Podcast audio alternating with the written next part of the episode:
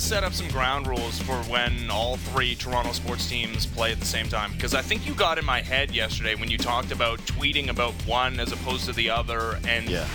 feeling disrespectful towards the I- other or yeah. giving the impression that you weren't paying attention to one and only the other. I w- we need to figure this out. Mine was very simple. I watched the Blue Jays game started first, so I turned that on and I watched I think the first two innings before the hockey game started. I recorded the Raptors game because let's be honest. I can watch a little bit of Freddie Gillespie play the whole game on fast forward. I actually have I actually have a lot of Freddie Gillespie. tapes No, you later. don't. Yes, I do. Yes, I do. I Okay, do. well, stay tuned. That's coming up Yeah. later on this hour. Freddie I have- the former well- D3 player. Wh- Where was he from? I genuinely have like five things from that Raptors game that I want to talk about, but I'm going to do them later because they're not as urgent. We should have done the show, the uh. warm the warm up show is going to be better than the show today. We talked about old man things where we complained about how there's too much scoring in the NBA during our pre-Zoom meeting, how we missed the days of Anthony Mason and the Davis brothers who weren't brothers smashing each other down in the paint the days where you didn't think your NBA team could win unless you had a dominant center. Then we talked about Andrea Bargnani Yeah. and whether you thought he could A-Rod. win. Yeah. Oh yeah, we talked about A Rod and whether or not you should know who A Rod is if you're 22, 21 years old. it's coming up later. Yeah. Uh, I think I made the best comparison ever between cross sport athletes, which is that Andrea Bargnani and Alex Rios were the exact same guy. Exact same constitution. I know Rios had more success, but Bargnani was pretty decent at the very beginning, two numbers wise. I just I think that's the same. They're, they're the same guy. And yeah, today was just it was a good warm up. It was a good warm up show. But yeah, okay. So I watched all those games. I fast forward through Raptors. What do you think of those purple uniforms, by the way? I got all kinds of things percolating in my no, head. No, no, no, no, no, no, Yeah. no to purple. I'm I'm out on purple entirely, especially when it's just like a featured little piece. Like I can I can deal with it if it's we're going all in on purple, but a little bit of purple. No, no, no, no. Yeah. I, anyone that that uh, reminisces wistfully about the Raptors uniforms of old, it's hilarious to me because it, it's they're they were never good. They only look good to you now because there was a championship between then and now, right? And you're like anything Raptors is good now. No. Retroactively, you don't get to change your mind on the aesthetic appeal of the Yeah. jersey. It's bad. It, it's bad now. It was bad then. It'll be now. It'll be bad for the rest of time. It's just to me, it was they came into the league and the NBA said, "Hey, thanks for all this money. You're gonna get no players, and here's your little clown costumes that you gotta play, you clowns." And just so everyone what great remembers. idea Yeah, for an yeah. intro. You know how Yeah. uh, in San Jose the sharks that come through the shark head. So we bring down the lights. We have the fog, and then it's a Volkswagen Beetle, and it's painted all different colors. Purple though, mostly beep, purple. beep. Yeah. And then you get out of the clown car in your Yeah. clown suits. What do you Here comes the dinosaur team, clown, clown you know, Barney. Yeah, I, I don't know. I, I, I, it sucks that they're just always going to be stapled to the purple, and that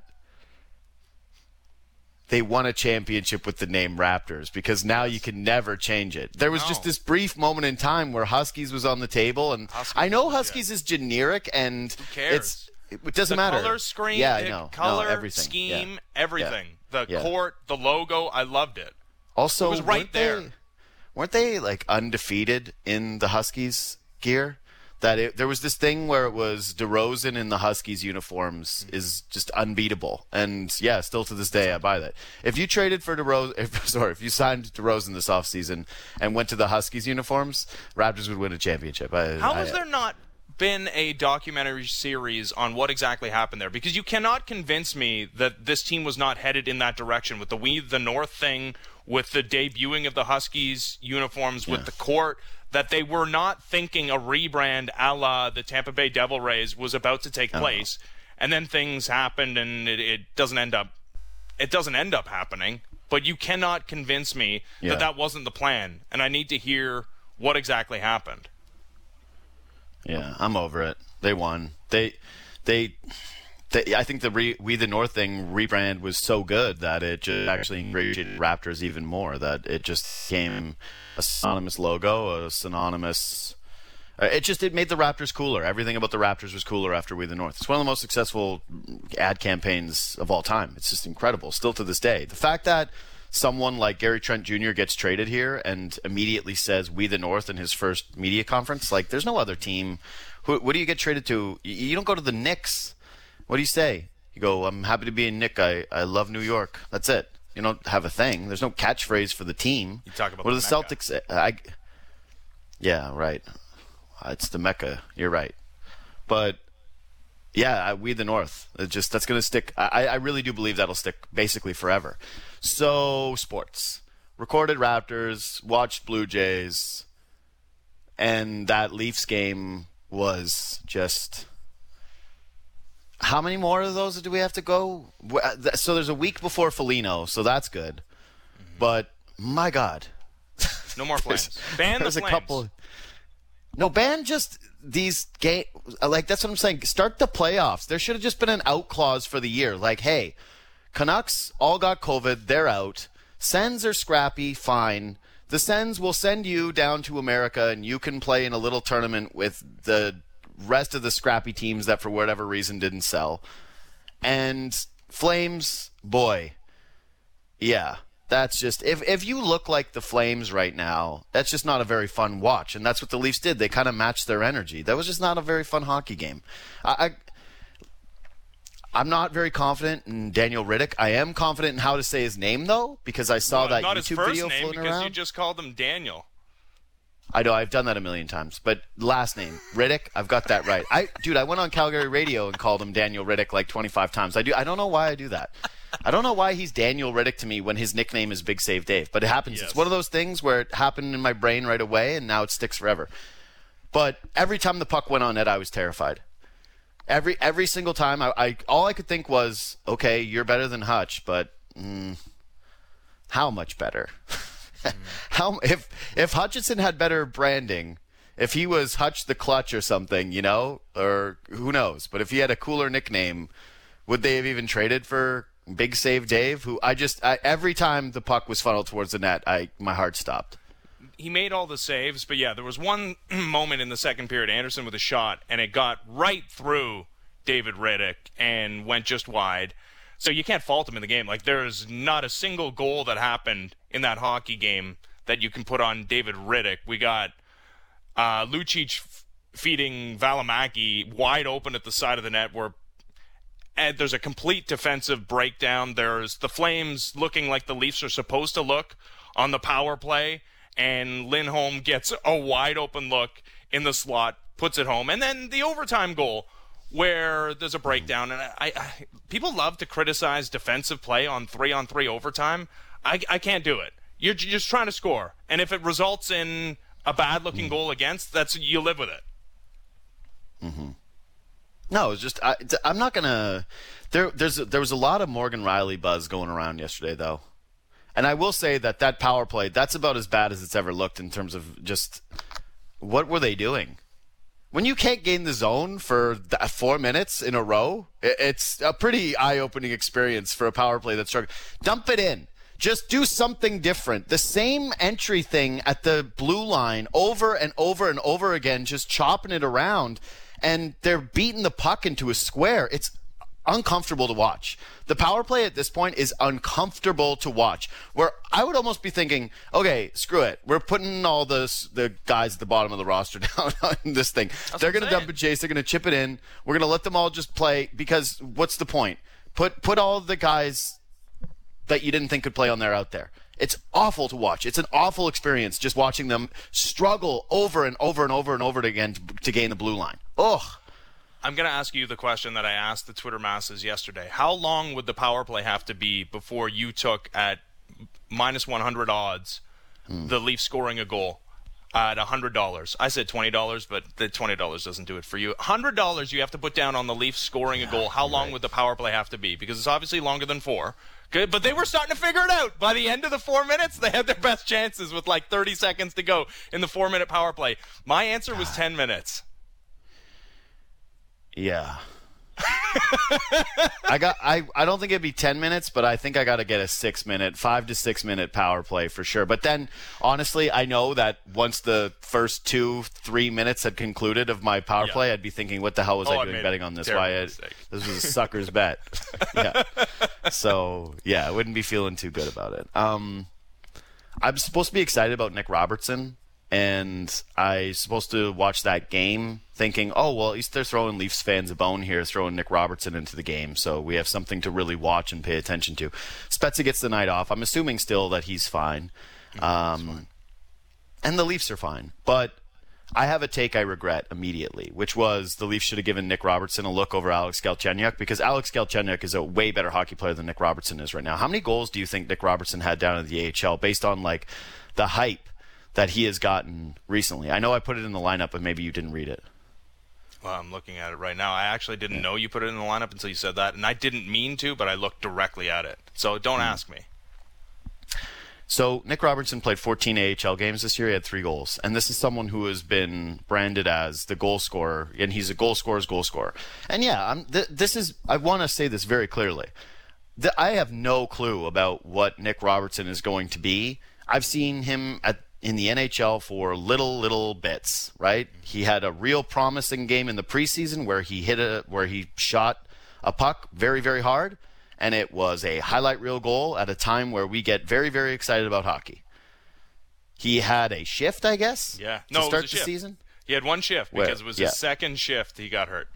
Yeah, and his shift was a good one. He got in the playoffs last year, and he didn't look like he quite belonged, but I think he was 19 or even younger potentially, and he went into the offseason. He worked very, very hard, but he was a big story this offseason, and he was a big story for a lot of the regular season. The idea that this guy could come up and, and give you really strong minutes right away, or that this guy was right there for you, and if something happened in your top six, he could come and fill in. He was an option before the trade deadline. I think it's pretty clear that part of the reason that they were so desperate to go get Nick Foligno, so desperate to add a forward to this group, is because the guys behind Galchenyuk are not that appealing. They moved off Barabanov, which is fine. I, it was kind of the under the radar thing that happened at the deadline, but Nick Robertson's not ready for NHL playoffs. And there's nothing wrong with that. There's nothing wrong with a guy who's had to deal with injury this year and had a slow season, but his skating does not look up to par. He still looks slow. I know he's playing down on a line with guys that you what are you supposed to show when you're playing with Sabarin, right? Uh, You're not going to pop. But to me the the skate the stride is strange. I've texted this to you a couple times like he's really hunched over. He does not look explosive. He definitely And- was hunched over. Yeah, well, there's no doubt about that. But you gotta you gotta be putting the puck in the back of the net at a pretty consistent rate. You got to prove that you're a real goal scorer again before you're getting looks at the NHL level. So I still think he's a really important piece of the franchise moving forward. My only point is that the blind faith I had in his ability to step in there and be as good as Galchenyuk or better was wrong. And Galchenyuk uh, continues to just impress me where again, I don't want to see him in the top six, but I'm really, really impressed that he has turned his career from getting traded by the Senators and being just what outright essentially released by Carolina in that deal. Because what they get back from Toronto? Like it was a nothing, nothing. Yep. I think they got Korshkov. That's a it was corn cob. Yep. Yeah. That that he is he's got himself another NHL contract with this run. And he's like he's playing hard every game. The general manager of the Toronto Maple Leafs said explicitly his deadline dealings were impacted by how well Alex Galchenyuk had played for Mm-hmm. the Toronto Maple Leafs. So any prognosticating about what the Maple Leafs lines are going to look like in the postseason, if you don't have Alex Galchenyuk in there, you're I mean that's No, your own in. business, but he's in there. Like that's that's pretty clear at this point. And to the Nick Robertson point, I, I, I want to push back, obviously, with the, the number of shifts and the number of minutes and the line mates and yada, yada, yada. But we've seen guys produce with nine minutes. I mean, Jason Spezza routinely gets nine, ten minutes a game and is able to impact the game in meaningful ways. But no, Yes. but I'm not even asking about the production because that is to me that is unfair to ask a guy to come in and say, "Oh, you better score Nick Robertson if you want to prove." No, I'm just saying that there weren't really any moments where the guy popped, and it's a game that was pretty sleepy against a team that's out of the playoffs. And so, yeah, just to have a little bit of a moment where I notice you outside of just the fact that you hunch over when you skate. So that's all. A- again, this is not an indictment of the player whatsoever. I think Nick Robertson's going to be fine. The Leafs continue to be high on him. It's great that they didn't move him at the deadline. But my only thought is that if you have to ask Nick Robertson to play for you in the playoffs, it's it's really not going to be a good thing. It's going to be a very very desperate play that potentially was two injuries. Mm-hmm. Yeah. Oh yeah. This is not a situation. I mean, he's going to get more looks though. But sure, keep getting looks. Why not, dude? They, this whole stretch run uh, the idea that these guys are going to need a million games to find chemistry, the only guy they need to figure that out with is Foligno. But again, right. Foligno is a veteran's veteran. He's not going to have a difficult time. He's got to go out and do what he does. If you want to go back to the Dubas thing, it's the same thing where Kyle said, we're expecting he come in here and do what he was doing in Columbus, which is hit everything that moves, play tough hockey, play responsible hockey, be one of the more reliable offensive or defensive forwards in the NHL, and keep the chemistry in the room tight as it is. Mm-hmm. Bang in the odd goal. Pretty yep. Low bar. Yeah. It's why it's going to be frustrating again when people look at the points at the end and say the Leafs gave up a first round pick for four goals of Foligno or whatever it's going to end up being, right? Three goals of Foligno. No, the uh, end goal is going to justify whatever they gave up for mm-hmm. Nick Foligno. But yes, we're going to see more of this. Jason Spezza sits. Uh, I get it on a back end of back to backs, and he was supposed to do that, but they couldn't do it because of cap uh, issues because they were trying to build up cap space headed towards the deadline. But yeah, Freddie Andersen's on LTIR right now. You don't have to worry about accumulating cap space. I would imagine Joe Thornton's going to get a day off. Mm, maybe we even see a situation where Zach Bogosian goes out. I think we're going to see Rasmus Sandin. This is what this season's about. Leafs know they're entrenched in a playoff spot. They know they're pretty well entrenched in first place. Even if they're not, they don't really care all that much. We're going to see some mixing and matching. We're going to see some experimenting. We're going to see maybe Good even some more ice time for uh, Nick Robertson going forward, so we'll be able to Great. judge his play even more. Good. Prove me wrong. Go out there and Prove have wrong, some children. games that you look great and that you look a lot more NHL ready. And maybe that's just simply what it is. To me, I'm I'm just interested in where they put Foligno and how quickly he can acclimate himself to that that line, whatever line that is. Yep. Uh, how quick it's going to fit, how quick he can make the fit work, how quick he can get his skating all the way back, all those things. That's that's it. That's I don't know what else you could care about at this point other than the Leafs staying healthy. The power play is secondary to me, where I think, hey, I'd really like to have this clicking before the playoffs. That would be pretty important. Hard to imagine winning a Stanley Cup if your play if your power play can't score and you've got a whole bunch of skilled players. But outside of that, yeah, it's just it's really hard to watch these games right now and have takes. Like what what am I supposed to say about this game? Yeah, they didn't care. Why? Because they were playing a Flames team. It felt like a preseason game. It really did. It felt like a pre it felt as though they had made them play the preseason for months. that's what that game the energy was in, in the building. Well, luckily that's it for the Flames. No more Flames games for the Toronto Maple Leafs. Um, hey. All right. Sweet. Thank you. we still uh, have I think four Canucks games, but yeah.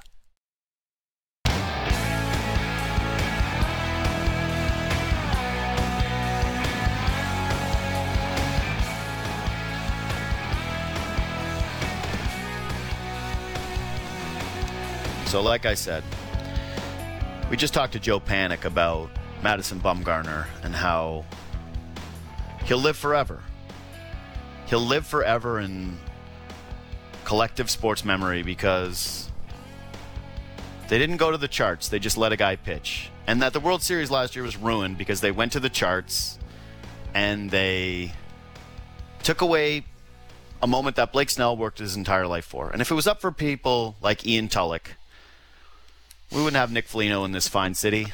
We wouldn't have the guy who is in a minivan with his three kids having ice cream and who everyone says is the toughest guy to play against and who's a heart and soul guy, who's a captain of a team. Because those things don't matter to Ian Tulloch. Those things don't matter in his reality. In his reality, it's just, you know, 0, 1, 0, 0, 1, 1, 0, 1.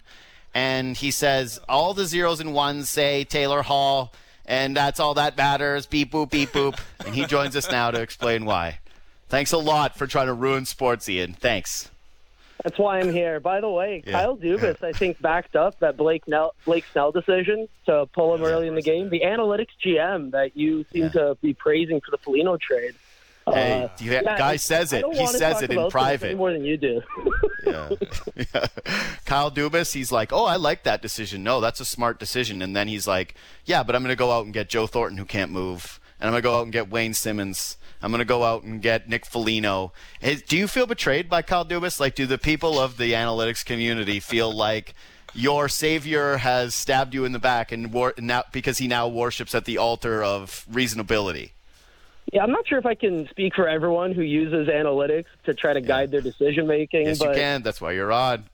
yeah, if that's what I'm doing here, then I guess Yeah. you could look at a pattern of guys like Wayne Simmonds or Zach Bogosian and ask yourself, oh, are we leaning too far in this one direction? You know, intangibles, grit, physicality. But with Nick Foligno, at least he's providing that in a way that is effective at five on five. We have a large sample that shows that he's an elite defensive player. This year, the results are a bit of a mixed bag, but his situation in Columbus, I think you can look at the context there and make an evaluation that says, okay, over the last however many years, five, ten years, Nick Foligno's been an elite defensive player. That's a trait that tends to age really well. So I think Nick Foligno's going to be a very good add to this Leafs team. He was actually number two in the players I was ranking in terms of who I wanted them to add. It just so happens that at the top of that list is the player who destroys hockey for you, JD. And because he only has two goals this season, he's not a good hockey player anymore. I thought stats. I thought numbers mattered to you. I guess not the ones you just pick, cherry pick your numbers. But okay, yeah, two goals doesn't matter, but slot chances do. Go on.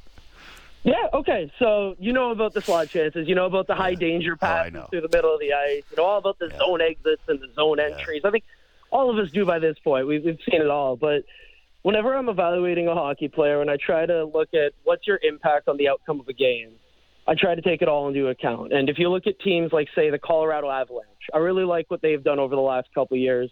And the argument that I've heard Justin Bourne bring up and Kevin Bieksa bring up is that the Leafs right now they're too rush oriented. They need to diversify their offense a bit more by creating more cycle chances, by getting to the middle of the ice, finding guys who will battle for that position at the net front, like a Nick Foligno will, like a Wayne Simmonds will. And then the counter argument to that is, well, look at what Colorado did. They had a Sam Girard, they had a Cale Makar in the back end, elite puck movers.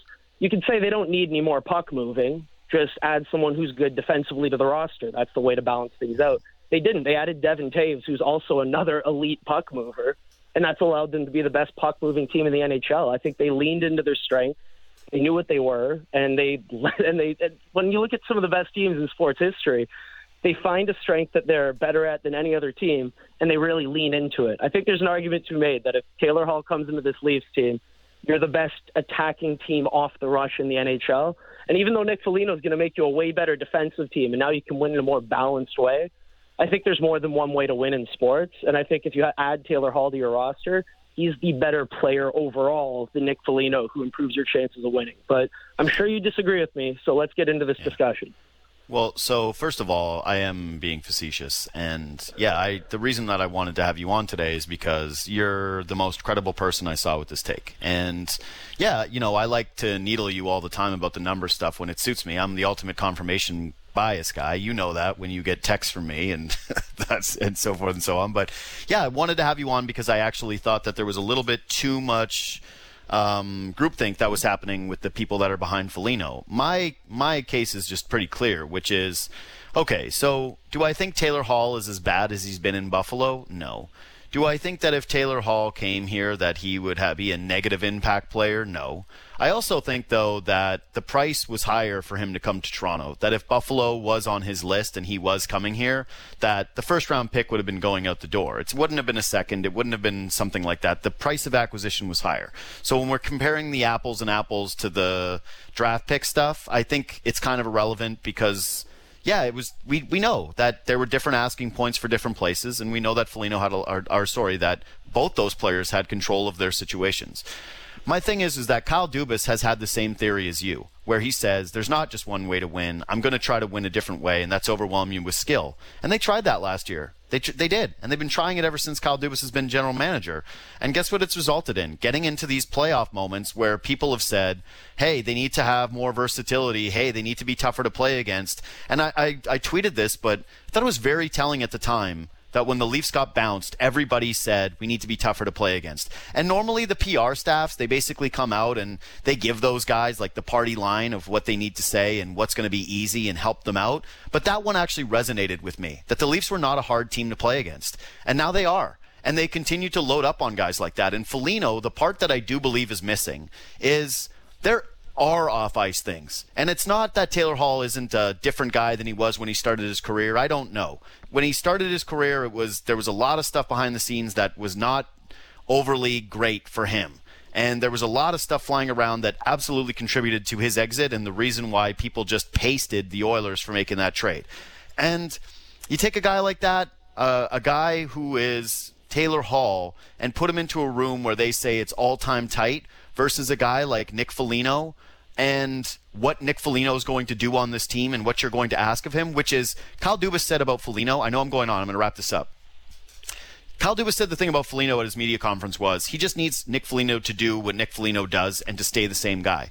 And if you brought in Taylor Hall, you didn't need Taylor Hall just to be the same guy he was in Buffalo. You needed him to be more. And I think that element is lost a lot when we look at things as why we want a player because of slot chances and zone entries and all that other stuff. Yeah, and you brought up a lot of good points. So I'll try to touch on a few of them. But when you're sure, talking I know I talked for a long time. My bad. hey, I do it too, man. You know me. We're talkers, so we'll, we'll try to get to the bottom of this here. With uh, the Leafs trying to add a player who fits a certain need for them, when you look at failing to attack teams off the rush in the playoffs, I know that was a big mm-hmm. point you brought up. They tried against Columbus. They clogged up the neutral zone. They weren't able to get through. Look at the Leafs' last couple games. Without William Nylander, yep. they can't gain the zone. It's troubling. Look at them on the power play. They can't gain the zone. It's weird. Players with this much skill, you'd think would be able to gain the zone a bit better. But I, I keep coming back to Colorado because they're my favorite example of how to build a roster.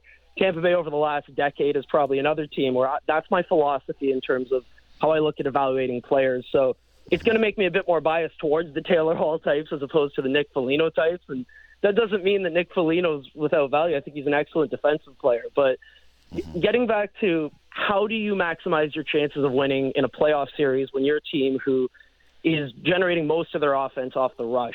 I think Washington had that uh, issue over the last decade. They they're a rush-based team. They don't win the scoring chance battle. They don't win the shot differential battle. But because of their ability to generate more quality shots off the rush, they beat you. And that's how they won their Stanley Cup by outscoring teams off the rush. Pittsburgh with Phil Kessel on that third line. I think he's another example of a guy who character concerns, locker room concerns, but he's a good hockey player. And he was coming off of a career worst year in Toronto, and he got traded to Pittsburgh and won two Stanley Cups there. So but we, career we worst wasn't thing. as bad as Taylor Hall this year, right? Like we can say that though. Yeah, like it was. I'll give you like, that. I'll give you that. Yeah. This Buffalo season's been an absolute disaster, and if you right. put him at the, the forefront of that list, can I bring up a quick stat about him while we're talking about yeah, yeah. numbers? Dude, bring up all you. Dude, to... I, I really want you to have the floor to bring up the case for Taylor Hall because I, I do think we we our show has been dismissive of it, overly dismissive of it. Okay. And for what it's worth, again, I keep hedging this with I like Nick Foligno, and I think this is going to be a very good addition to Toronto's roster. If I'm just specifically talking about Taylor Hall, when he played with Jack Eichel this year, they controlled about two thirds of the shots and chances at five on five. The pucks weren't going in. I get it. I know the pucks weren't going in. Then they moved him off that line, and the pucks really weren't going in. So I, when I try to look at okay, who's impacting the outcome of the game here? Who's getting the puck from defense to offense? Who's breaking down players and I know that the zone exit and zone entry guys aren't the the fanciest guys that the people in the media tend to like rooting for, but in the past I've bet on guys like Kevin Fiala, William Nylander, Nikolai Ehlers, and even when it's looking bad, when it's looking like they're struggling, they're not providing any impact on the outcome of the game when they're not producing.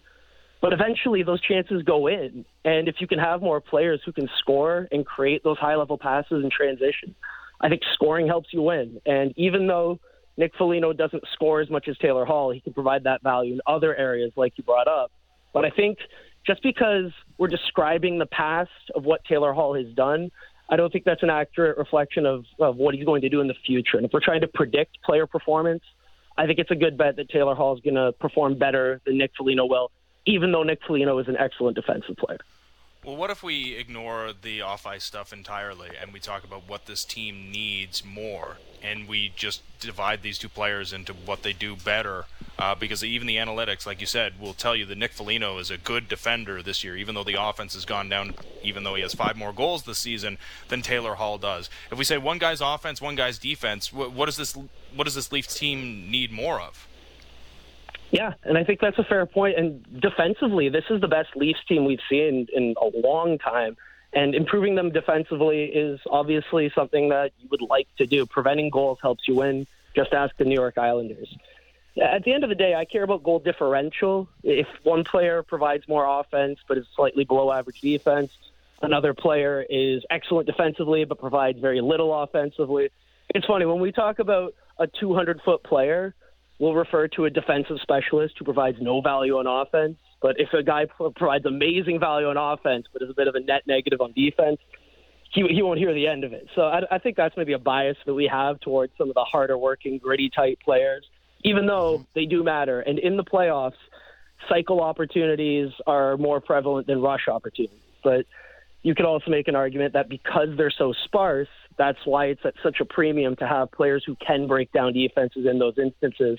And the players who can do that tend to be point per game, elite zone entry, elite playmaking through the middle of the ice. And, and Taylor Hall has been that throughout his career. So this is why, if I'm just specifically evaluating the player, I'm still high on him, even though his shooting percentage was super low this year. I just think forecasting the future, he is going to perform better than a lot of us have been willing to admit in the media and I get it. I get a lot of the concerns that come worse. with him. Yeah, this is the worst case scenario for him this season, but I still think that he's an effective hockey player.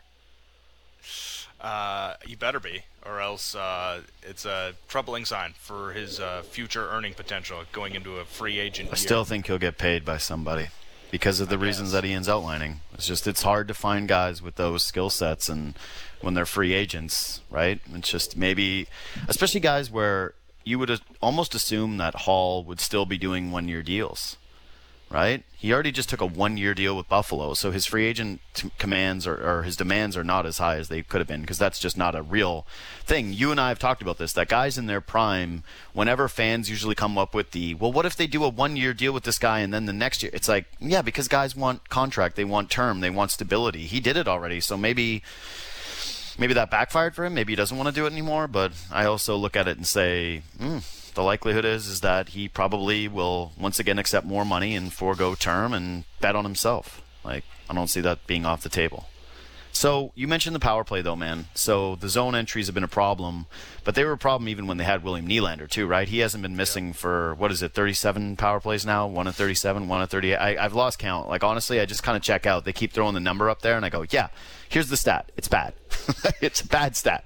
It's really not good they keep trying to go about it the same way. We, ben and I keep doing these same theories. Uh, my theory is that it's a lot of different reasons. It's the zone entries. It's the predictability, it's the lack of urgency. It's just it's a million different cuts that are happening here. How, how do you see it? Do you see it improving? Is this something where again we're looking at it and saying statistically this obviously has to get better, but is there a reason to believe that it's going to get better anytime soon the way that it's just been currently constituted? Yeah, and the reason that I bring up shooting percentages is because scoring chances and shots tend to be a better predictor of future goals. So if you're trying to assess, okay, what's this going to look like when some of the puck luck balances out. That's what you really care about. And the Leafs haven't been generating as many shots and chances over the last month. It's been bad. They haven't been able to gain the zone. You brought up a lot of things just there. That the puck movement's a bit predictable, especially when you have a Joe Thornton or a Wayne Simmonds playing on the top unit. They haven't been doing that as much lately. So I'm glad that that stopped. So if we're, if we're looking at what this would look like in the playoffs, let's let's think of a Toronto PP1 unit that works. Morgan Rielly's going to be at the top. We all expect that. Matthews and Marner will be on that unit. Tavares as the bumper is probably where he's at his best. And then who's the fifth player? I think it needs to be William Nylander, and that you just throw your five best players on the ice and find a way to make quick plays that the other team can't stop. You can make an argument for Wayne Simmonds. You can make an argument to have a Hyman there. He's the guy they have on the ice. in late game situations when they really need a goal. They have him go right to the net, have him win all the puck battles, and then have the skill on the perimeter. So I can see the case for it, but I think having more talent out there and having a Nylander kind of work the goal line, Marner work the goal line a little bit better. We've seen a few more teams try this. The uh, Winnipeg Jets last night, they had a really cool play where they moved behind the net to get the defense shifting. And it's one of those things where you get the goaltender on their goal line, you get the defense turning their heads, and it opens up more passing lanes to the top. So I think if you throw more talent on the ice and you get your five best players out there, it opens up more of those options. So I know that's a crazy thing to say. Hey, put five good players on the ice and let it happen. But I, I, it's just shocked me that it, it that they haven't been going for that this year. I think they need to. I think that's what's going to get this thing going eventually. They've done it occasionally, though, right? And even still, they haven't gotten the results. They've tried a lot of different things during this slump because, of course, you have to. It's ridiculous what's happened here. They've tried firing more pucks from the point, from deeper out, and getting rebounds and chopping them in. They've tried, I guess, a couple of times the, the dump and chase stuff. Maybe that's the one that they haven't done nearly as much of. They've loaded up the top unit.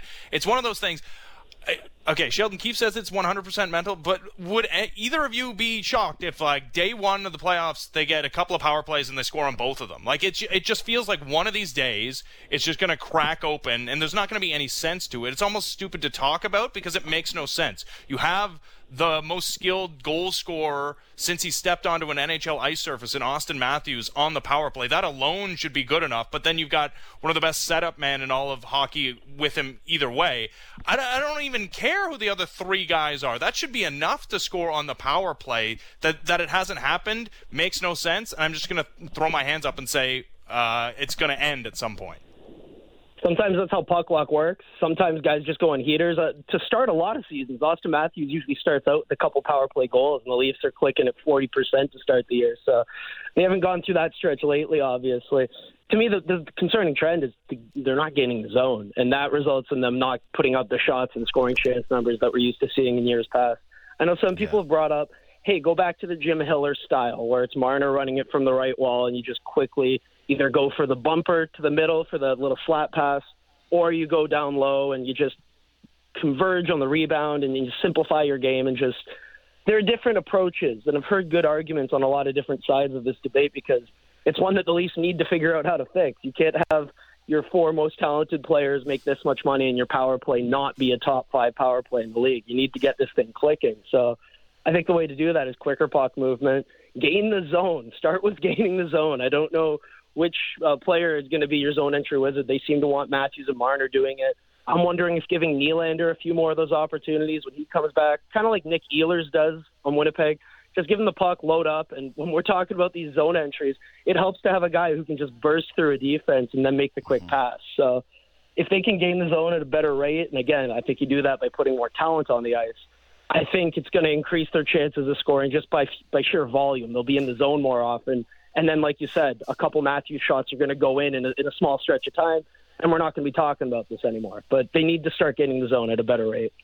Yeah, I think it's actually Nylander's best skill, and so finding more ways to utilize that is a good thing. So, yeah, I I really think that this is certainly a case where more Nylander makes sense. So we we can debate the Hall versus Foligno thing all we want, but the Leafs are where they are, and we didn't ask you where do you put them because some people are so down on Foligno's offense that they think that he's a third line player. I certainly don't see it that way, but when you're looking at, I think it's a two part question. One is how effective you think Galchenyuk has been and whether that is going to project to continue moving forward, especially when it's frankly harder games. And two, whether you think that Foligno can handle what's uh, going to be, I, I would assume, 18 plus minutes a night if he's going to be playing with Tavares and Nylander in a playoff series. Yeah, and I'd imagine he gets some power play time on PP2, and you know they're going to have him out there in the penalty kill, so those minutes add up. I remember this used to happen with Leo Komarov all the time. You'd look at him and wonder, wait, how did he end up with 20 plus minutes in this game? Well, when you're in a lot of high leverage minutes, you tend to get used a lot. So I wouldn't be shocked if Nick Foligno's playing against the other team's best players quite often in the playoffs. Whether that's on a second line with John Tavares or more of a third line checking role with uh, Engvall Mikheyev. I've heard some good arguments my personal favorite is Foligno with Tavares, just based on what they can do off the cycle in the offensive zone. Last night, Tavares had maybe his best game in the offensive zone, just in terms of him beating guys one on one off the cycle. He looked like the John Tavares that you pay $11 million for in free agency. He was doing the things that you know he's capable of doing. It was frustrating to start the year when Tavares didn't quite look like John Tavares. He wasn't breaking guys down one on one. He wasn't making dynamic plays with the puck on his stick. He's doing it more often now in the offensive zone. So his ability to win in tight spaces and get the puck to those dangerous areas, I think alongside a Nick Foligno type, that'll have a lot of value. Uh, you might even be able to play a Zach Hyman on that line as well and turn it into a super checking line and then open up some more skill in other areas. There's a bunch of things you could do with Nick Foligno, which is what makes him so interesting as a player. I, I can't wait to evaluate some of these games over the next month just to see is he better in a top six role where he's playing with some of your more skilled players? Is he better on a hard checking line? I know you brought up maybe throw him with Riley Nash and just use them all defensive zone starts against the other team's top six. And that's what you like about Foligno. He's a versatile player, and that's what he's going to provide to this team. So personally, I would try him on that Tavares line and see if you can get that to click because I think that would be the best use of his talents. And then you get Tavares Nylander more minutes. Maybe Keefe starts mm-hmm. playing them more than 16 minutes a night. But uh, yeah, yeah, I'm, I'm looking forward to see what he can do because without the puck and on the forecheck and defensively, he's going to help every single line he's on. He's very similar to Zach Hyman in that regard. Yeah, the Nylander Tavares thing has been weird all year for the main reason being we can all agree that Tavares has been far more responsibly de- or defensively responsible. And there's a lot of numbers to back that up. The offense hasn't been there. I think it's been overall kind of considering he's an $11 million guy and the captain, it's been a, a bit of a bad season, but understated how good he's had a 200 foot game still. To me, Nylander has been much more consistent. I know that the scoring numbers are basically on pace with everything that he's ever done, but just the play in general, the effort, and again, 200 feet it's been better and more consistent, which would lead me to believe that they would get more ice time no matter what. They haven't been though. They haven't been given that ice time. You put Foligno there, I, I think that you you have to bump it up. I actually love the Hyman Foligno Tavares idea. I've seen Mikheyev with those guys, like, and I know again it hasn't been very much, but to me, it just it fits. All of it fits. Having guys, and this has been Kris Versteeg's idea all along: is put him put Tavares with guys who go to the dirty areas that save him a little bit of that effort and allow him to be in front of the net a little bit more. And I kind of buy the theory. I'd like to see it. And the question is, can you load up the top line with Nylander, Matthews, and Marner? And my theory is always, if you put great players with great players, that it's going to work out. I don't see why it wouldn't. Um, are you opposed to that idea? Is we've talked before that Nylander probably doesn't get enough credit for being a, a, playmaker, and that he could obviously seamlessly fit in there. Maybe it ends up resulting in what he's wanted all along, which is shooting more. Like, h- how do you think that could operate? Does it leave you too thin in your bottom six?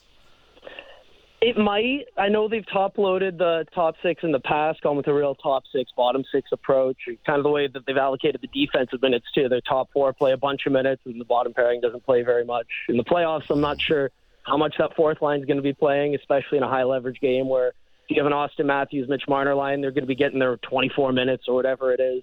How, much, how many minutes is Tavares playing in these games? In, in high leverage playoff games, is he getting 20 minutes? Can he has to get 20. Get that's the way that they're bro- That's the way that they're broken down. Is that they here? Here's this is what I found interesting about the deadline is we're all fretting and concerning over whether Freddie Andersen can come back and get dropped into a playoff series and what it's going to look like, even though he can get a conditioning stint. But I think every rational person agrees that you'll take Riley Nash over Pierre Engvall ice cold, having been on the shelf for months, immediately.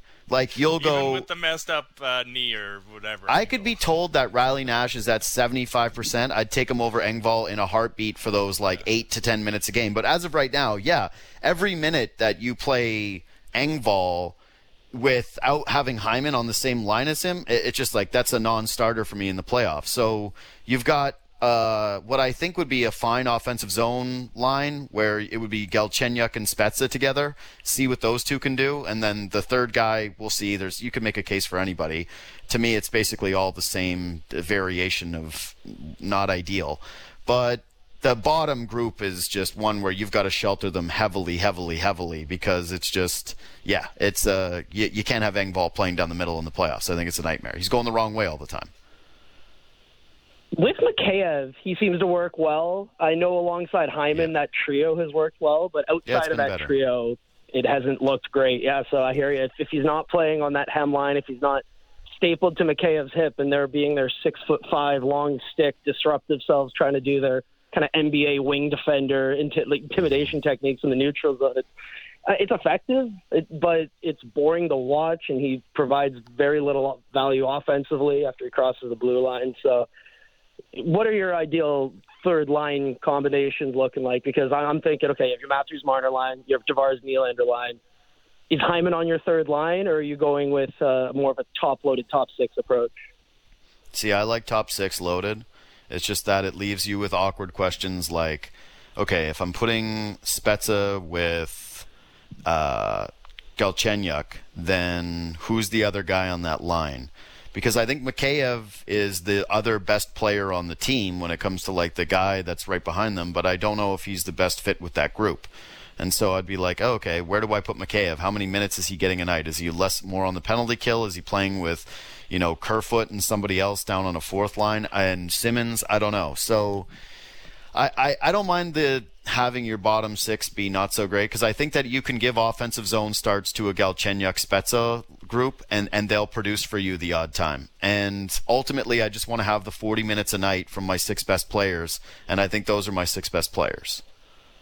Yeah, I mean, you could find a way to get Galchenyuk in your top six, and then that frees up Hyman to maybe play on a third line or Foligno to play on a third line that you trust in more high leverage minutes. But then that leaves your fourth line not getting very many minutes. And I know you talk about sheltering Jason Spezza and how he only plays about 10 minutes a night, but – He's the 5v5 points per sixty liter baby. So oh, I'm not saying I think he needs to be sheltered. I'm saying that's the way that they've been using him. I love Spezza.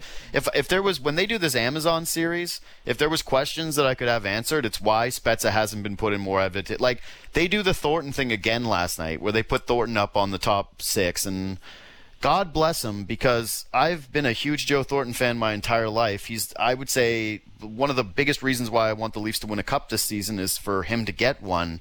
But like he can't play anymore. It's just it's it's just very clear that he can't move. He can't play. He's not he's not even a shadows of a shadow of what he used to be. So why they've done this so many times and never really Spezza. Like in game, they'll put Spezza up sometimes when he's just like buzzing and nobody else is. But overall, the way that they've protected a player who I think is five years younger than Thornton and who's been infinitely better than Thornton and haven't given him a look with the top six. And like, why does Alex Galchenyuk get a look to play with those guys and not Spezza at some point? I just, it's been weird to me that they haven't used Spezza more and they they haven't used him in more situations when again he's been in he has been effective in all of them. I think he's been the Leafs sixth best player this year. Yeah, and if you look at the production that lines up with that, whoever he plays with, they produce really well. Every time. I get that he's he's not good defensively, and I get that. And you want to shelter him, and he's old. But we could say the same thing about Joe Thornton, and he seems to keep getting opportunities. And like you said, he needs some rest. I wonder what he would look like if he got a one or two week vacation and then got to come back a bit rejuvenated, similar to Marleau when there was about a five day off stretch in the regular season and he actually looked like do. a good player again. If yeah, they did that, it would work really well. I'm not sure if they're prepared to do it. Actions speak louder than words, and they've yet to pull him out of the lineup. So we'll see what happens on that end. Yeah, I think, and now that the deadline's passed, I think we're probably going to see a little bit more of that, especially on back to backs. Uh, Ian. Well, here's the thing: they have to because they're they're not keeping Thornton in the lineup over Mikheyev, Foligno, Hyman, Galchenyuk. Like, go, you can't even keep him in the lineup over Kerfoot. By the way, Kerfoot should shoot more. That was a nice goal last night. I give him a hard time because he never shoots. It's like, dude, if you can shoot it like that, shoot it more. like, maybe. Yeah. Stop yeah. looking to pass all the time. Yep, it's true. Uh, Ian, great job, buddy. Good uh, stuff, go man. charts. See ya. Hey, I'll go back to my charts. Thanks for listening to my Taylor Hall blasphemy. I appreciate it, guys. It was. It was hard, but we did. We did it. Yeah. See you, dude. Ian Good work. Uh, Lee Strider. Uh, yeah, made his case. Understand. That's the thing. I, I don't know. Is there a, didn't denigrate Nick Foligno? That's the. There are numbers. The chart people have charts that say Nick Foligno's a good defender, and I get the point about leaning into something you do well. I would argue that this team does a pretty good job of playing 200 foot game, and they have mm-hmm. pretty good defenders in the forward ranks. So lean hard into that. Get the guy that does the same thing really, really well. Have a pretty good top line that scores goals for you, that plays 25 minutes a game, and then just clog up the neutral zone, kill everybody else with your defensive play. the Leafs are better positioned to win, not only because of the division, but the way the team has been built, than ever before in the salary cap era. And a big part of it is because they have top end skill. But even when the Toronto Raptors won the NBA championship, what did we say about that team? They had a star. They had the best player in every series they played, in Kawhi Leonard. That was great. But how many conversations did we have about, you know what's so great about this Raptors team? Is that everybody knows their role. Right. Everybody has a job to do, and the pecking order is clear, obvious, and irrefutable.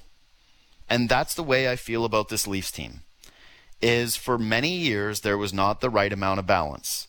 And when you have guys who value themselves and measure themselves only upon their score, Ian made a great point where he said, "Hey, it's uh, the bar is lower for guys who are defensive players because they don't actually have to do as much. But you know what else? Their identity is more easily captured and satisfied with the way that they play in a game, right? Nick Foligno doesn't need a goal to feel good about the way that he played in a hockey game. You know who does? Kasperi Kapanen. If Kapanen's not scoring, that's why the best Kapanen, when we were having those conversations, it was, oh, wow, he fought. Oh, wow, he was hitting. He was using his speed to actually get guys off balance and make them wonder where he was coming from. He was being annoying. He was adding other elements to his game. That was the problem with the Leafs. Too many guys needed to score. And if they weren't scoring, they were down in the dumps and they were easy to play against. Now they've got a team full of guys where they have top end talent that all they need to do is supplement that top end talent with guys who go out and do their roles. Play your role, do your job, win hockey games. The defensive styles that they've brought in this year, where they've decided that we're not just going to load up so that we have to have the pressure of scoring five goals a game, right. is a winning formula. They no longer have to score five to win. And that's why people are fretting about the goaltending all the time, because it's really the only fly in the ointment. The team construction, the team defense, building from the blue line out, is working for them. So I'm not, I shouldn't have, I understand the case for Hall, and I do think that it's a smart one, it's a reasonable one. But to me, my opinion remains the same, which is this is the way the team is going to win. They have enough frontline talent. If you're telling me that the Leafs need more of that, then that's a bigger issue, right? Then it's like, well, what the hell are they doing? Because they're paying four guys for offense like half of the cap. so figure it out. You've got enough. Yep. Um, keep talking about the Barclay Goodrows and Blake Coleman's of the world. That's what they got they're banking on getting. Not guys yeah. that are going to break games with their offense. Guys that will will keep the game right where it is, and then Austin Matthews jumps over the boards every mm-hmm. three minutes, and you you try and score, and hopefully the power play is not an abomination, which it has been.